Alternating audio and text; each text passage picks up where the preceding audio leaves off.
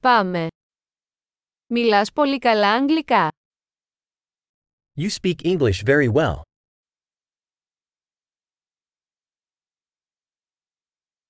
Τελικά νιώθω άνετα να μιλάω αγγλικά.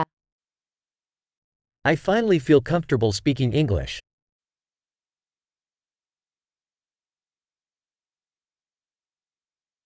Δεν είμαι σίγουρος τι σημαίνει καν το να μιλάς άπτεστα αγγλικά. I'm not sure what being fluent in English even means.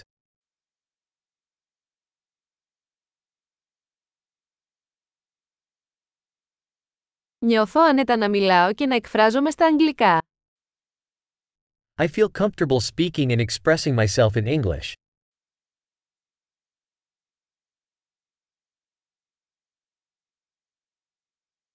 Αλλά πάντα υπάρχουν πράγματα που δεν καταλαβαίνω. But there are always things that I don't understand.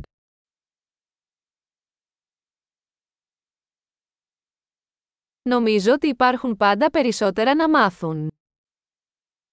I think there's always more to learn.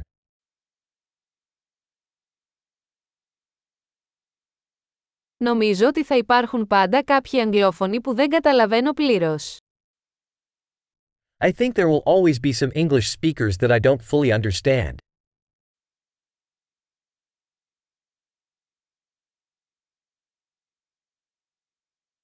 Αυτό μπορεί να ισχύει και στα ελληνικά. That might be true in Greek, too.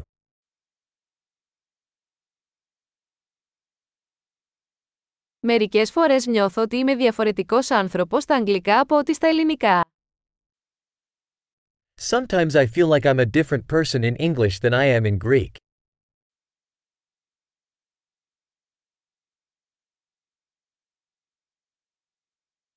Λατρεύω αυτό που είμαι και στις δύο γλώσσες.